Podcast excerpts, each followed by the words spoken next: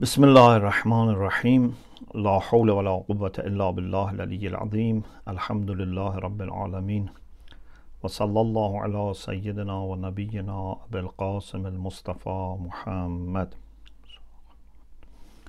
وآله الطيبين الطاهرين لا سيما بقية الله في الأراضين أجل الله تعالى فرجه الشريف اللهم أخرجني من ظلمات الوهم وأكرمني بنور الفهم اللهم افتح علينا ابواب رحمتك وانشر علينا خزائن علومك برحمتك یا ارحم الراحمین الحمدلله توفیق داریم که بحثمون رو درباره سوره مبارکه هشت ادامه بدیم و انشاءالله امروز به پایان برسونیم سوره رو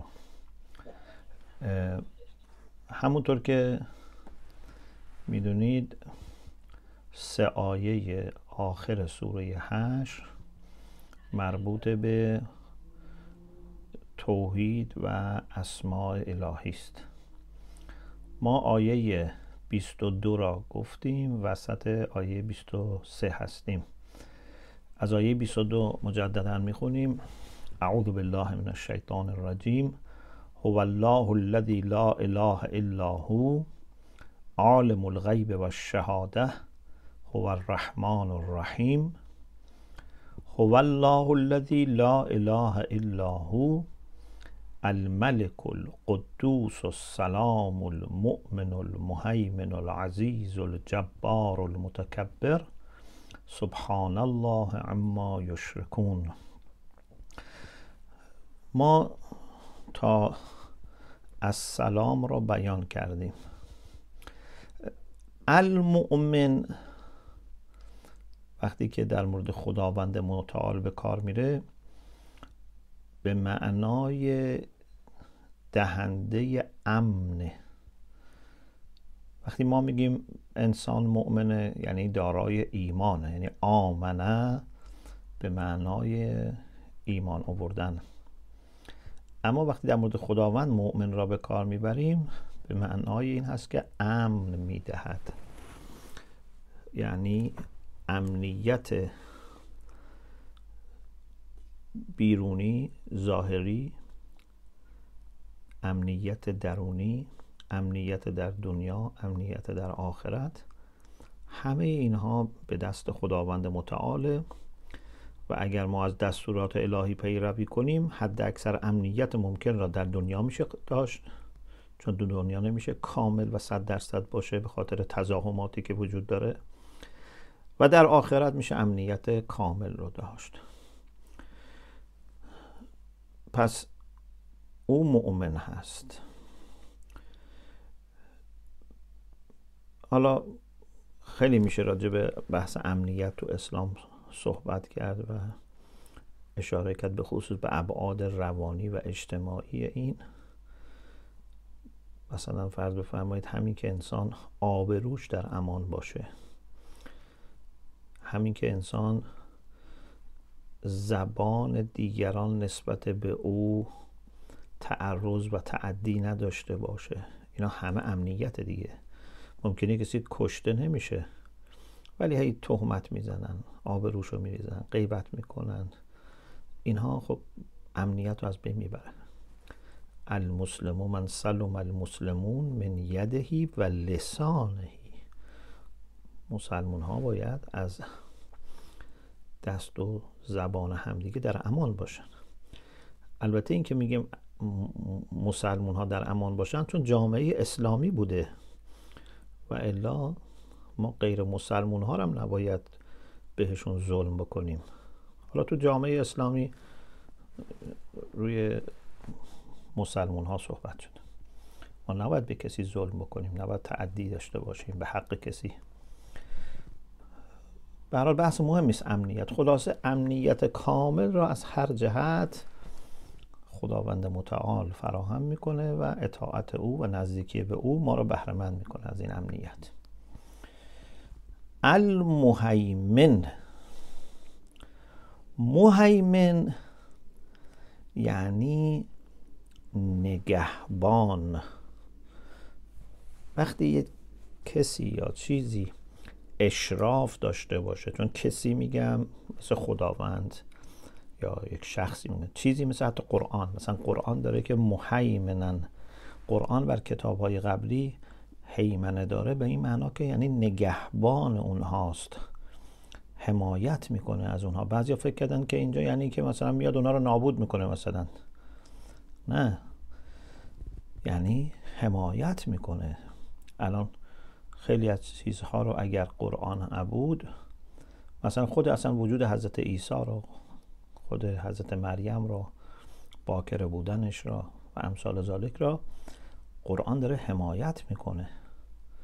و اگه فقط مسیحی ها بودن خب یک میلیارد و نیم مسلمونی که تو دنیا وجود داره اگه این پشتیبانی اینها نبود اونها بهشون خیلی بیشتر فشار کما که الان بهشون خیلی فشارها میاد خیلی حملات می‌کنن به مسیحیت.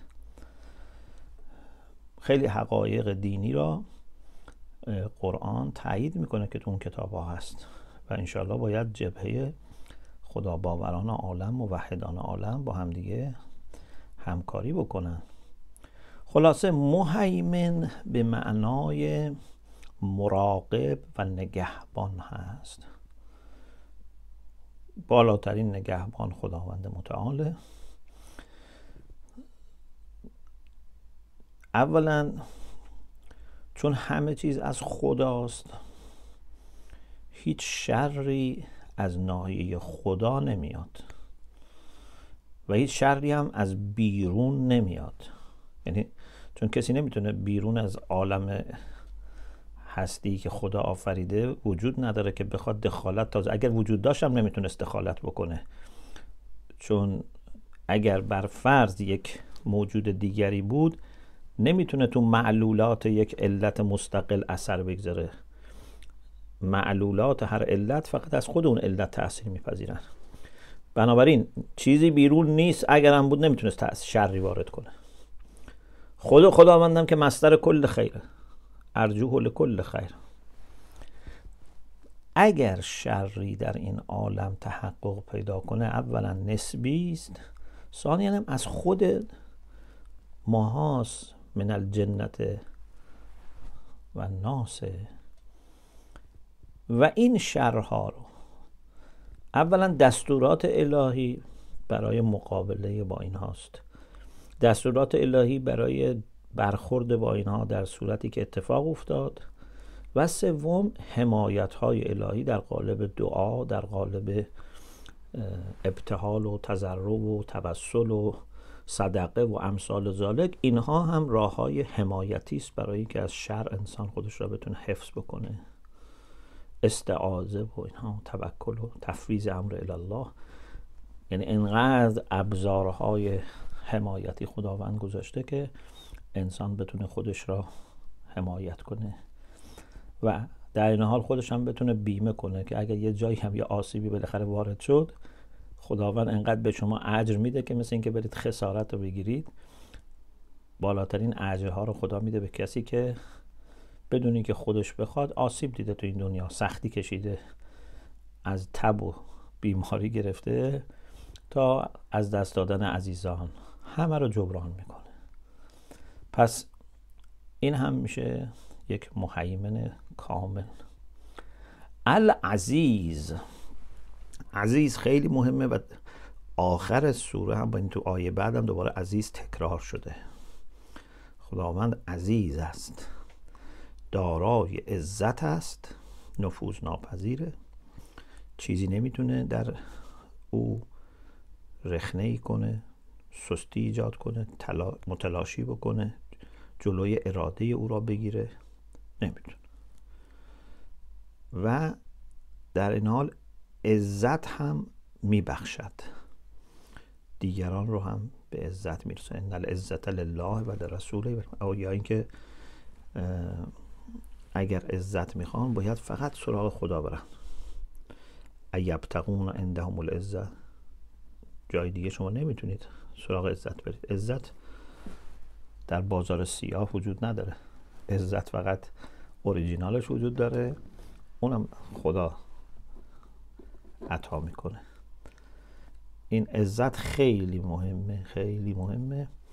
قرآن هم انه لکتاب عزیز. از این عزت الهی به کلامش هم سرایت کرده و لذا در کلامش هم رخنه نمیشه ایجاد بشه. لا یعتیه الباطل من بین یدیه ولا من خلفه. باطل نمی‌تونه قرآن راه پیدا کنه نفوذ بکنه. خب این هم راجع بحث عزیز. الجبار. خداوند متعال جباره جبار در قرآن اگر اشتباه نکنم فکر کنم ده بار به کار رفته.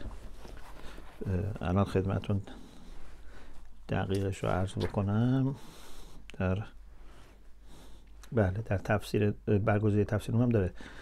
ده بار تو قرآن به کار رفته. نه بارش معنای منفی داره. برای ظلم و گردن کشان و این هاست یک جاش فقط در مورد خدا به کار رفته. که اونجا معنای مثبت داره. اون جایی که جباران عالم میگیم و اینها یا مثلا لم یجعلنی جباران. اون جبار به معنای منفی یعنی ستمگری که خلاصه استبداد و استکبار داره زورگویی می‌کنه. اما وقتی در مورد خداوند متعال به کار میره جبار معنای مثبت داره. یعنی در این حال که قدرت داره جبران کننده است. جبران هم به معنای مرمت کردنه در اصل. یا جابر العظم الکثیر. ای جابر استخوان شکسته. یعنی چی جابر استخوان شکسته؟ یعنی استخوان شکسته رو ترمیم میده و سالم می‌کنه. اصل معنای جبران اینه. یعنی ترمیم کردن. خداوند جبار است یعنی هم قدرت دارد و غلبه دارد و هم جبران می کند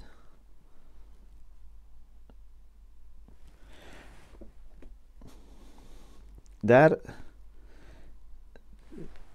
المیزان هم یک تعبیری داره که اون هم براتون بگم ارزد به حضورتون که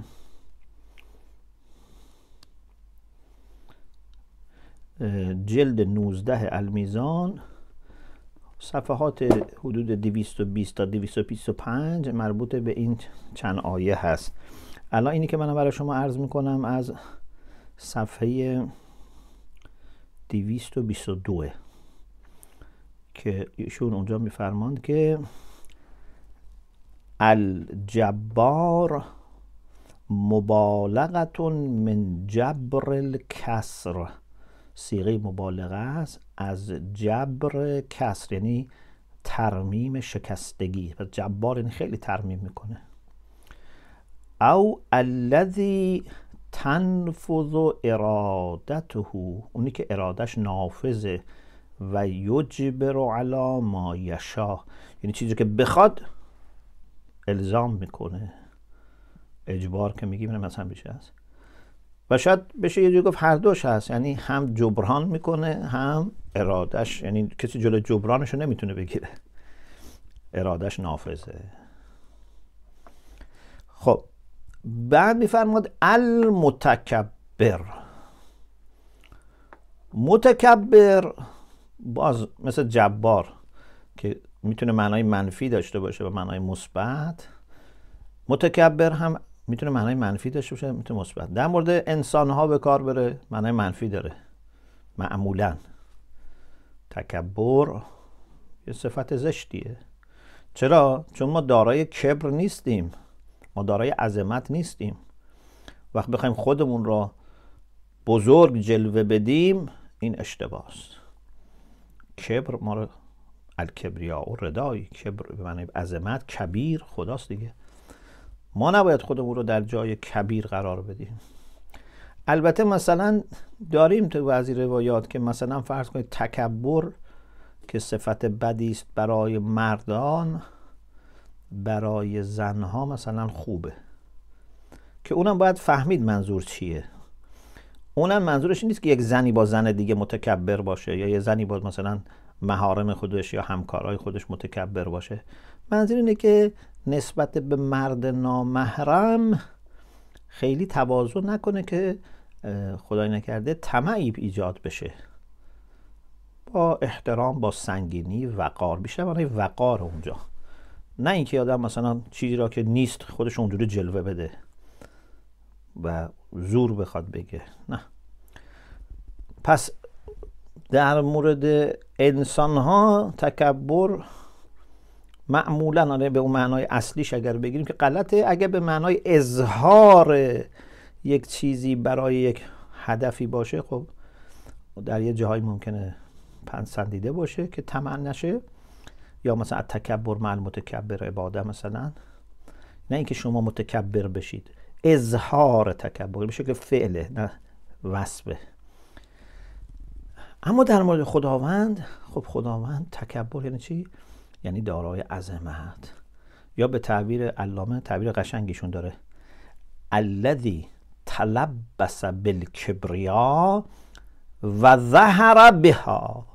کسی که لباس کبریا رو داره و با او ظهور کرده. این اومده بیرون. یعنی یه نوع اظهار هم توش هست. تکبر. اگه بگیم فرق متکبر با کبیر چیه؟ کبیر یعنی بزرگ. متکبر یعنی یه جور داره اینو اظهار هم. مثل که شما با این لباس می بیرون لباس نشون میدی لباس کبریا سبحان الله عما یشرکون آیه با توحید شروع شد. آیه قبلم همینطور. هر دو آیه هو الله الذی لا اله الا هو.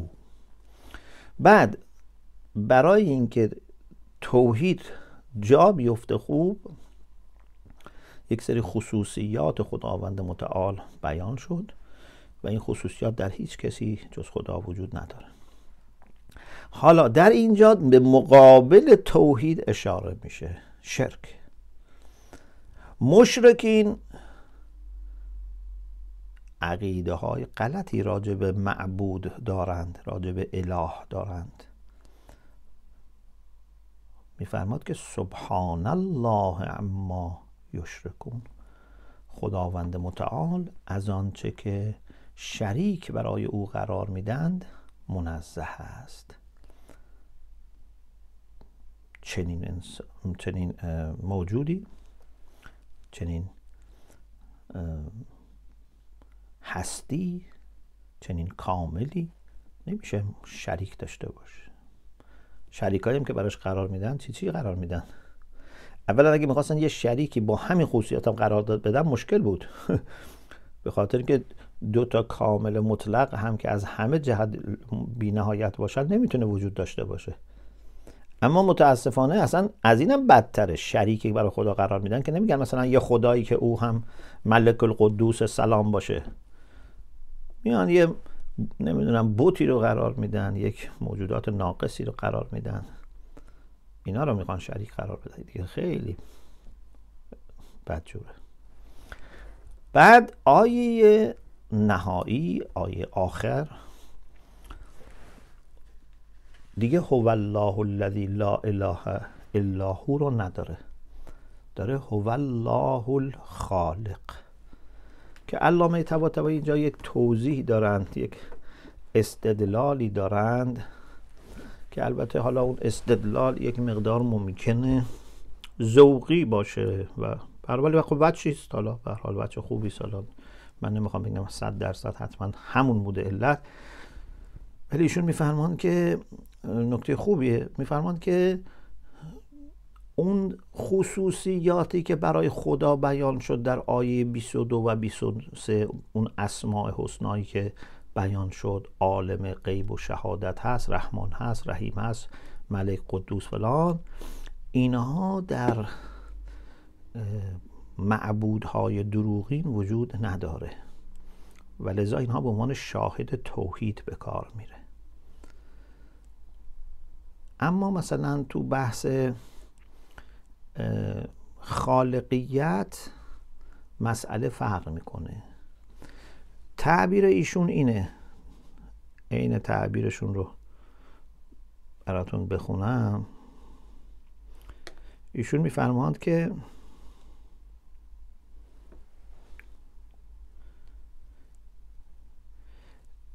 اما قوله هو الله الخالق البار. اون قسمت اولش که خب چند خط قبلشه که چرا خداوند با توحید شروع کرده تو اونا رو توضیح میده؟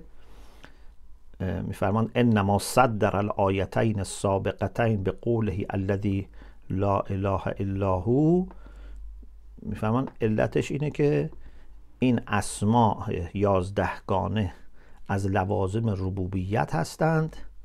و بنابراین الوهیت مترتب بر این میشه. تتفرع علیها الالوهیت و المعبودیت بالحق. یعنی اله حق کسانی کسی که اینا رو داشته باشه پس منحصر میشه. و هی علی نحو الاصالت و الاستقلال لله سبحانه وحده لا شریک له. پس اتصاف خداوند متعال به اینها باعث اختصاص الوهیت به خدا میشه استحقاق معبودیت برای خدا میشه. خب این راجع به اونا.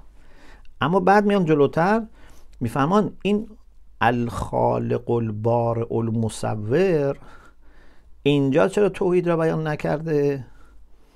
میفرمان به خاطر اینکه وثنیین این بت پرست ها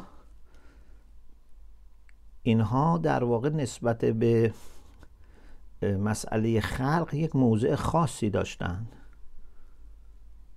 می‌گفتند که بله خدا خالق تنهاست ولی باز ما میایم چیکار می‌کنیم؟ بت میپرستیم شریک قرار میدیم. یعنی اگر بیپرسیدید لئن سألتهم من خلق السماوات والارض لیقولن الله. ولی بازم می‌گفتن ما بت میپرستیم شریک قرار می‌دادن. بنابراین اگه ما بخوایم از روی خالقیت محض توحید در معبودیت را بگیم تو ذهنیت اونها کافی نبود. جوابشو نمی‌داد. چون اونا فکرش می‌کردن که خود بله خالقی که چه اشکالی داره ما شریک در تدبیر داشته باشیم برای خدا.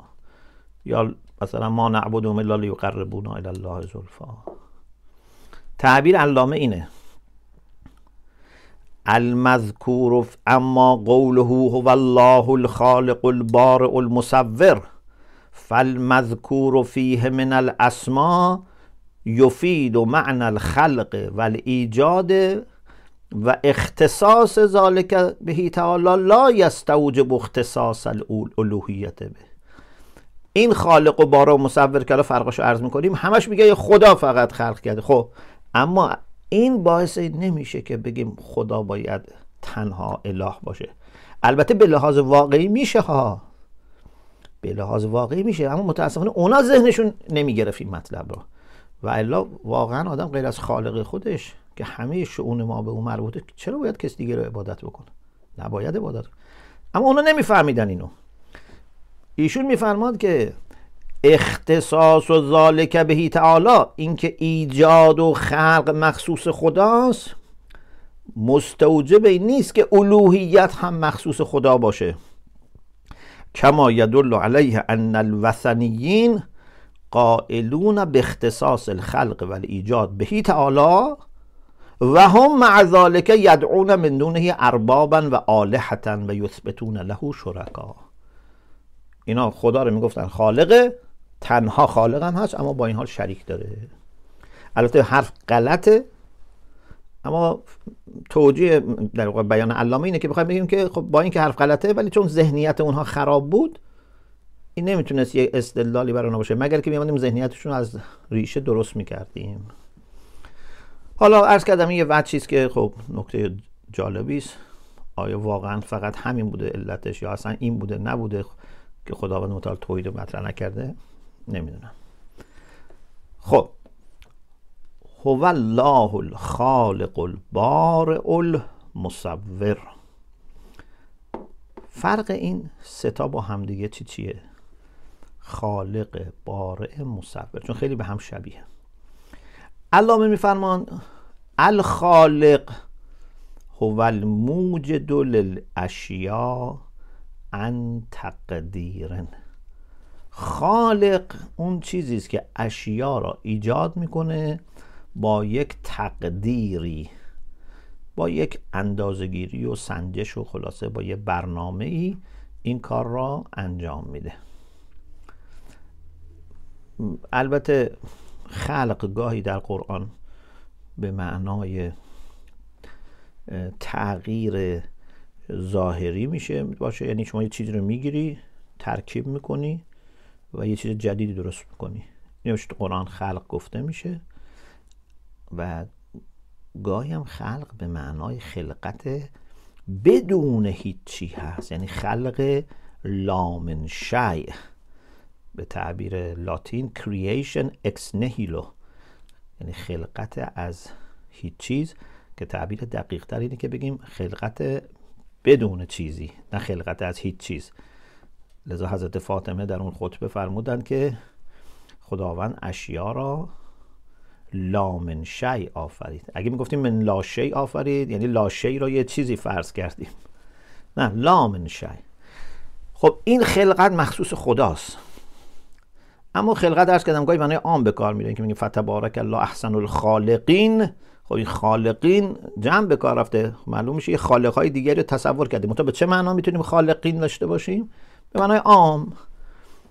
یا مثلا به حضرت عیسی تخلق من التینه که هیئت الطیر خب حضرت عیسی که ایجاد اون رو نکرده بود تغییر داره میده و بعد خب یک به ازن خدا یک حیاتی هم بهشون میده. ولی اون تین را که به شکل ترخ میگه خلق می‌کنی خب به معنای ایجاد نیست. تغییر شکل میده. خلاصه ایشون می‌فهمند که خالق اینه معناش که یعنی در معنای به معنای اخص الموجد للاشیاء ان تقدیر. بار چی چیه؟ بار میفرمان المنشئ للاشیاء ممتازا بعضها من بعض. اون چیزی که اشیا را انشا می‌کنه ایجاد می‌کنه با تفکیک از همدیگه. یعنی با همدیگه تفاوت دارن. بعضی ها مثلا گفتن که یعنی اون که در واقع اولین بار ایجاد می‌کنه یعنی نو میآفرینه. این رو هم بعضی گفتن. اما ممتاز هم گفتن. مثلا آیت الله مشکینی در ترجمهشون ترجمه خیلی خوبی هست. ایشون بارع را ایجاد کننده میگه. منتها در پرانتز میفرمان ایجاد کننده موج... یعنی مضاف تو پرانتز میارن. موجودات ممتاز از یکدیگر.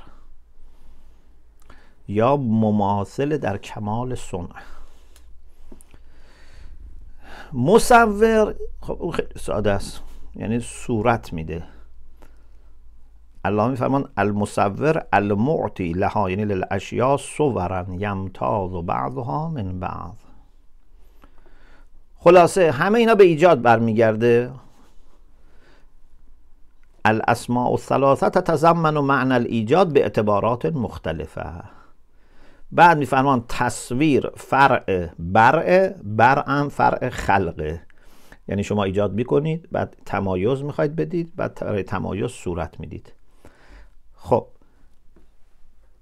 هو الله الخالق البارع المصور له الاسماء الحسنا خب اینجا تعدادی از اسما بیان شد.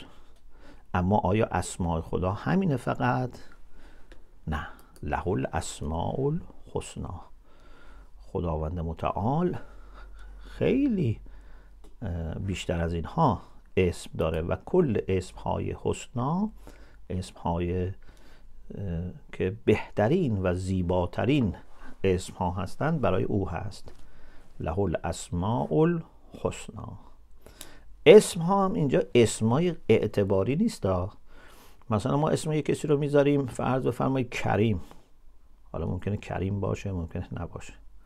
اسم یکی رو می‌ذاریم جواد اسم یکی رو می‌ذاریم حل مثلا نمی‌دونم حلیمه.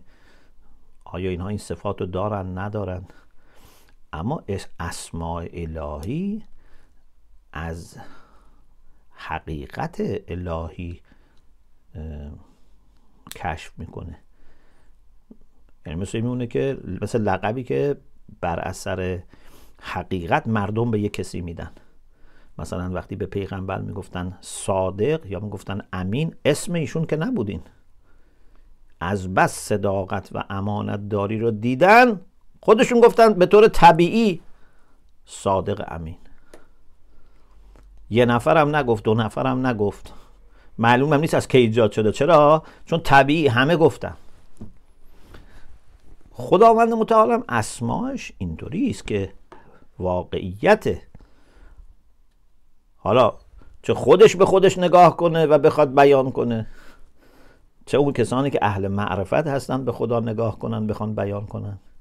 هر بیان حقی از اون موجود منجر به این اسما میشه که بهترین اسما هم هست. حالا این خیلی تاثیرات داره روی انسان.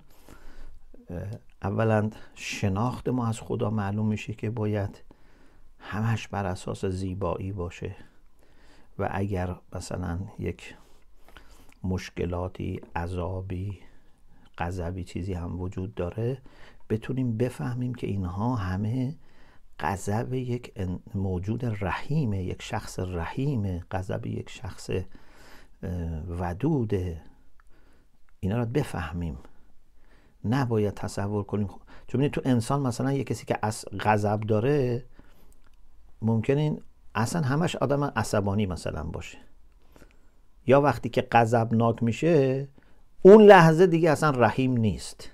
حالا اگه جای وقتای دیگه هم رحیمه. اما خدا وقتی غضب داره رحیمه.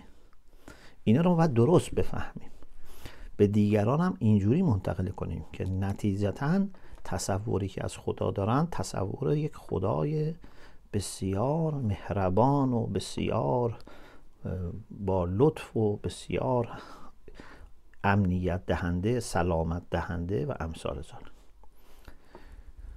خودمون هم وقت باید سعی کنیم تخلق و اخلاق الهی پیدا کنیم. اونم به این شکل که دیگران در ما این راه رو ببینن. دیگران هم نه فقط رفقای خودمون نه فقط هم کیشان خودمون یا همکاران و هم مذهبان و هم قطاران خودمون. من خیلی وقتا به دوستان عرض می‌کنم که مهم اینه که انسان جوری زندگی کنه که اون کسانی که میشناسنش ولو هم مذهب او نباشن هم دین او نباشن اونها هم بگن ما این شخص رو به این صفات می‌شناسیم. چون اگه فقط هم کیشان و هم مذهبان خودت بگن این ممکنه روی تعصب باشه. هر آدمی بالاخره یه تعدادی هستن که طرفدارش می‌کنن. صدام حسین هم اون خلاصه هم اشیره یا و قبیله یاش تعریفش می‌کنن هنوزم اونا و بعثی ها هنوزم شاید تلاش می‌کنن که خلاصه او رو تعظیم و تجلیل کنن. این کافی نیست که آدم فقط یک گروه خاصی. ارزش ها ارزش های انسان نیست. یعنی شما هیچ انسانی پیدا نمی کنید که از صداقت و امانت و سخاوت و جود و حلم و اینها بدش بیاد. اگه مریض باشه؟ همه انسان از این خوششون میاد. بنابراین اگر در ما دیدن سنی باشه شیعه باشه مسیحی باشه یهودی باشه هندو باشه باید خوشش بیاد. پس باید ما هم این صفات را به طور طبیعی بروز بدیم. اولش سخت ممکنه باشه باید انسان به زور من لم یکن حلیما فلیتحلم. کسی که حلیم نیست تکلف بکنه و خودش را با حلم نگه داره حلیم نگه داره ولی یواش یواش باید حلیم بشه دیگه. اگه انسان سخاوت من نیست به زور خلاصه سعی کنه سخاوت به خرج بده در افعال تا یواش یواش صفت سخاوت رو پیدا کنه. ولی نهایتا باید اینجوری بشه که طبیعی بشه ذاتی بشه برای انسان. خب له الاسماء الحسنا یسبح له ما فی السماوات والارض.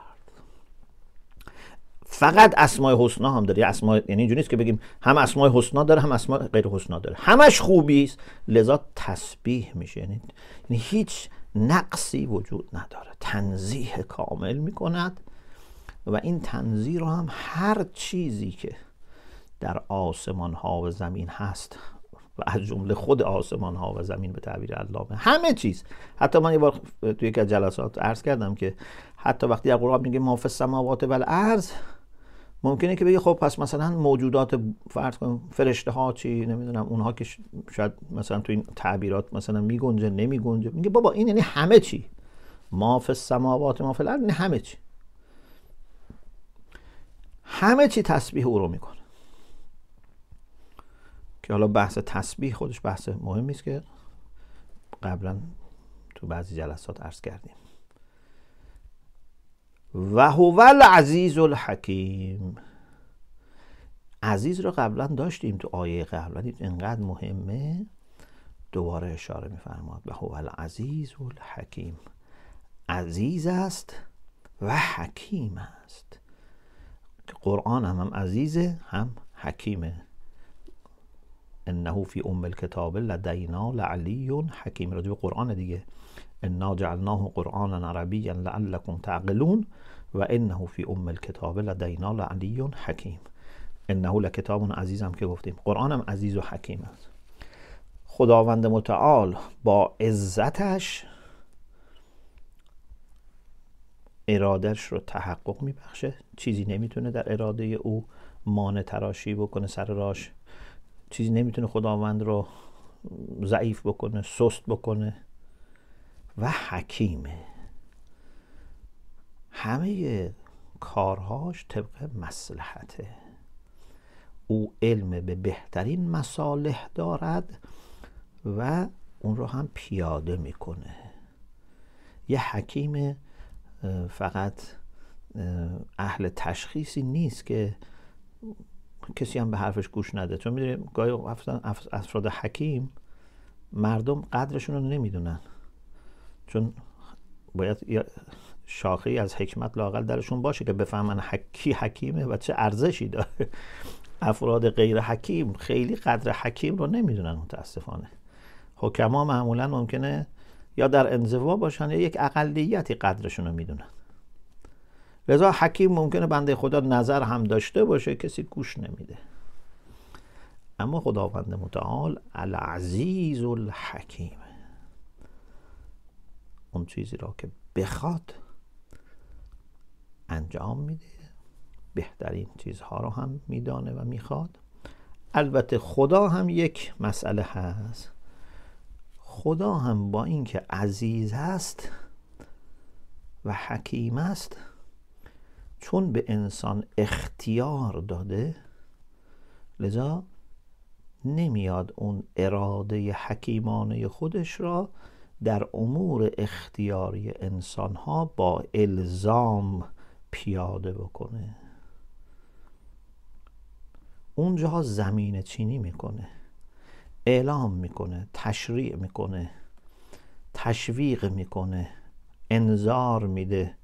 اما باز ماها باید پیاده کنیم طرح او را. مگر یه چیزهای اساسی باشه که سنت های الهی باشه؟ که اونجاها هم بدونه که اختیار رو از ما بگیره نهایتا اون اراده که سنت قطعی الهی باشه پیاده میشه. اما باز اراده رو از ما نمی‌گیره. مثل اینکه اراده خداوند این است که پایان این جهان با قلبه صالحان باشه عدالت جهانگیر بشه. این اراده قطعی خداست. حکمت الهی اینو اقتضا داره. عزت الهی هم پشتشه.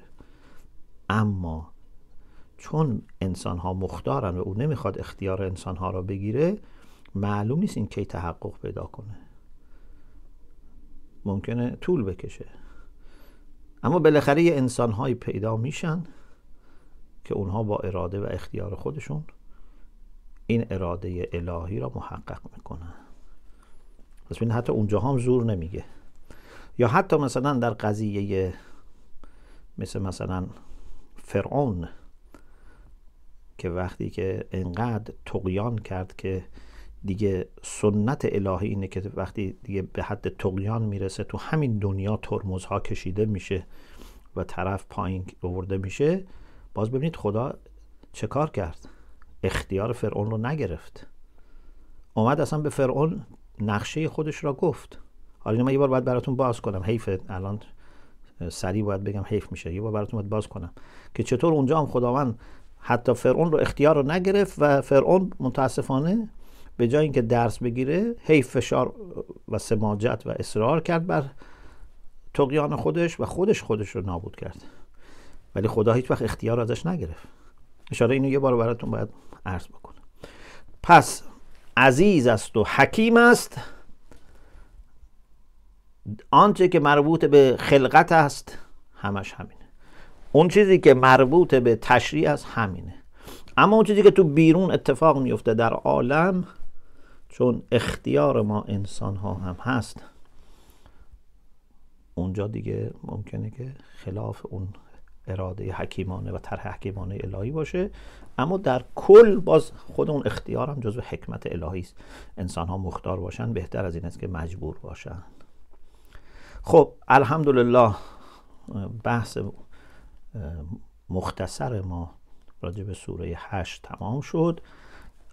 آیت الله مکارم میفرماند که آیات آخر این سوره آیاتی فوق العاده با عظمت و الهام بخش است که فکر کنم هر کسی دقت کنه به همین نتیجه می‌رسه. بعد میفرماند از رسول خدا صلی الله علیه و سلم روایت شده است که فرمود هر کس آخر سوره هشت را بخواند گناهان گذشته و آینده او بخشیده می شود. حالا این روایت هم میشون نقل می‌کنن نشون دهنده اهمیت این. البته نه که اصرار بر گناه کنه ولی به هر حال کسی که اصرار نداشته باشه گناهان گذشته آیندهش یا حالا گناهان قدیمیتر و جدیدتر چون ما تقدم و ما تأخر رو من یه جور دیگه می‌فهمم. به هر تقدیر در آمرزش گناهان مؤثره. امیدواریم که انشالله خداوند متعال معرفت ما به خودش را بیشتر بکنه معرفت ما به خودش را نزدیک بکنه به معرفتی که اولیاء الله دارن. اونها خدا را درست شناختن.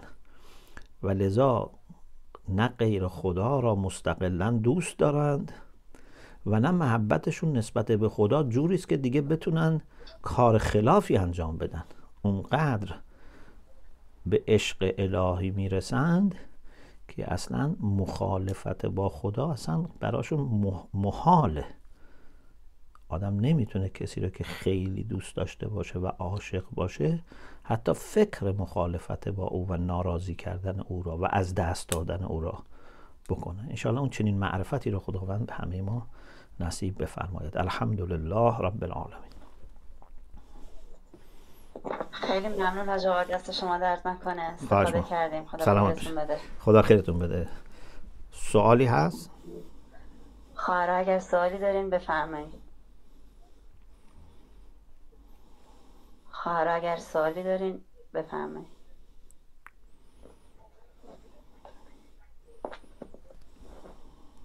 سوالی نیست؟ بسیار.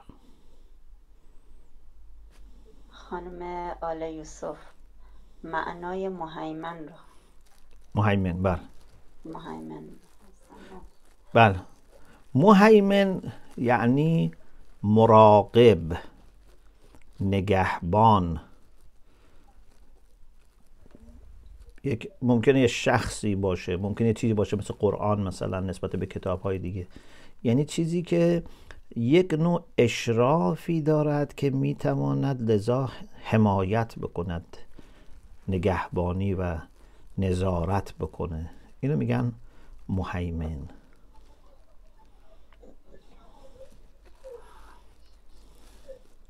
حاجا فرمودن گفتن که حمایت هست یا ملازم آن هست؟ سوالشون اینجوری مطرح کردن. یعنی لازمه او حمایته. بله خود معنای مهیمن این نیست که یعنی حامی ولی لازمش این هست. مهیمن یعنی مراقب.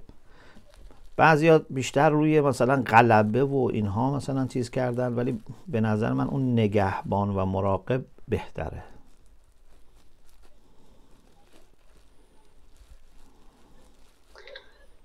خانم کورانی فرمودن که بحث بیشتر در مورد اسم المؤمن هست آها.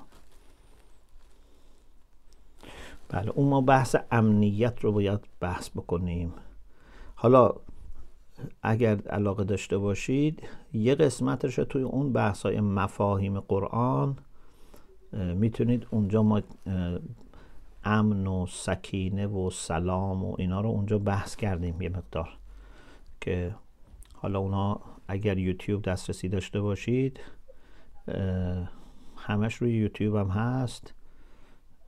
من لینکش هم الان براتون سعی کنم ببینم. یا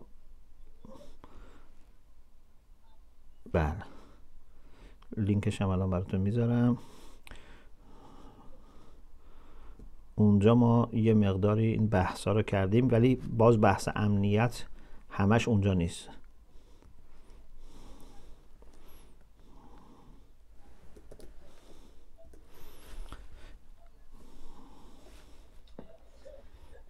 اومدش لینک؟ بله آجا اومد. بله. آجا یه سال دیگه خانم محقق مطرح کردن. فرق باره با خالق و مصور. بله. خالق ببینید عامه. خالق عام. بار گفتن اونجایی به کار میره که خلق با ایجاد تمایز باشه. مصور یعنی صورت. قرآن داریم که فی ای صورت ما شاء رکبه صورت میده. یصور تو مثلا فرض کن بچه خود اینکه شکل انسان بگیره بعد دختر بشه پسر بشه یصور ما فی الارحام. پس خالق عامه یه نوع از خالق ها باره ان بعد باره برای اینکه تمایز ایجاد بکنه تصویر میده مصوره. ولی همش تو خالق می اینا در واقع انواع خلقه. مثل اینکه شما مثلا میگید که فلانی عالم فقیه خب عالم شامل فقیه هم میشه. شما میگی مثلا عالم مثلا مفسره. خب عالم شامل مفسر هم میشه.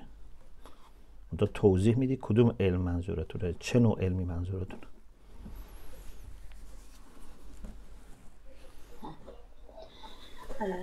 حاجا خانم توسلی پرسیدن که در مورد نسبت متکبر به خدا فرمودن گفتن که میشه بیشتر توضیح بفرمایید. بله. ببینید متکبر در مورد خدا باید کاملا تفکیک بشه از اون بحث متکبری که معنای منفی داره به انسان.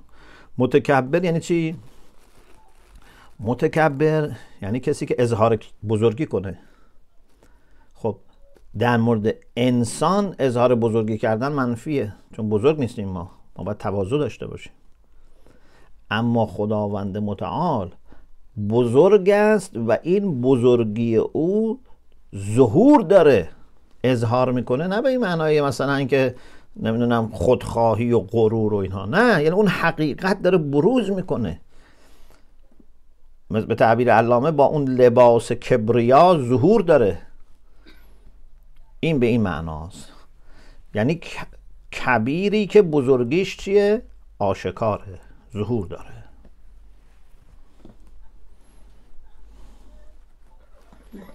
خیلی ممنون خواهش. خانم علوی هم یه سوالی فرمودن که جلسات گذشته فرمودید پیروزی با فور واقعی همراه آسیب نیست. این چگونه با اهدل حسنین جمع می شود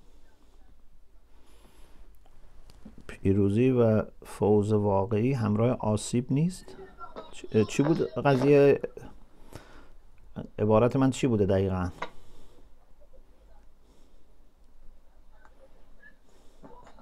من اون چیزی که احتمالا گفتم اینه که انسان اگر در مسیر حق حرکت بکنه حتما پیروزه. هر تلاشی در مسیر حق حتما پیروزه. پیروزیش چیه؟ یعنی خدمت به حق می‌کنه. باعث ظهور حق میشه. حالا ممکنه یک آسیب های این شخص ببینه. به لحاظ دنیوی ممکنه زندانیش کنن. ممکنه نمی‌دونم تبعیدش کنن. ممکنه به قتل برسوننش. ممکنه به شهادت برسه. خب. اینا رو اگر شما بخواید منفی حساب بکنید. میگید خب پس این آقا شکست خورد. اما اگر بگیم که نه این هدفش اینا نبود پیروزی ظاهری که نبود. هدفش این بود که حق غلبه پیدا کنه. پس اگر به حق غلبه حق نگاه بکنه پیروزه. حالا این قلبه حق همراه با قلبه ظاهری خود این شخص باشه یا قلبه ظاهری این شخص نداشته باشه. در هر صورت حق قلبه پیدا کرده. چیزی که من گفتم باید این بوده باشه. حالا اگر چیز دیگری هست من عین اون جمله رو بفرمایید که ببینم چی. خیلی ممنون آجا آجا فرصت هست باز دو تا سوال دیگه؟ بله خانم آلیسو فرمودن که فرق خلق و جل خلق و جل رو توضیح بفرمایید. بله. ببینید جعل معانی مختلفی داره. جعل گاهی تکوینیه گاهی تشریعیه. جعل تکوینی به خلق خیلی شبیه جعل تکوینی خیلی شبیه خلقه. منتها ما در باب استخدام جعل تو عالم تکوین دستمون بازتره. لذا مثلا میفرماد که خلق السماوات و الارض و جعل الظلمات و النور این ما رو تکوینه.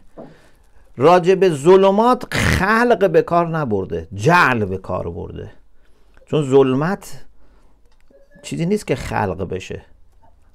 لذا تعبیر جعل به کار برده. پس ببینید در مقام تکوین جعل تکوینی خیلی شبیه خلقه ولی یه فرقای ظریفی داره. اما جعل می‌تونه معنی تشریع باشه جعل تشریعی باشه. اون دیگه با خلق اصلا ربطی نداره. بله خیلی ممنون. خانم العلی فرمودن که چطور می‌تونیم جمع کنیم بین سنت اختیار انسان و بین معجزات الهی یا کرامت اولیای خدا که بدون اختیار انسان واقع می‌شود؟ چرا بدون اختیار منظورشون چیه؟ چطور می توانیم جمع کنیم همه جا اختیار وجود داره. تو معجزه هم اختیار وجود منظورشون کجاست؟ یعنی کجا خدا اختیار رو سلب کرده؟ یه مثالی بزنن که من متوجه بشم منظورشون چیه. فعال. جایی که خدا اختیار انسان رو سلب کنه کجا هست؟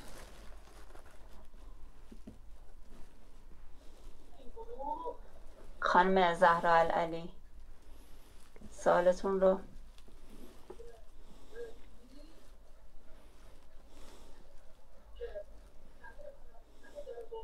سالن میکروفونشون نمی‌تونن فعال کنن نه. سال بعدی رو بپرسم آجا. بفهم. به هر حال در همه معجزات هم باز اختیار وجود داره.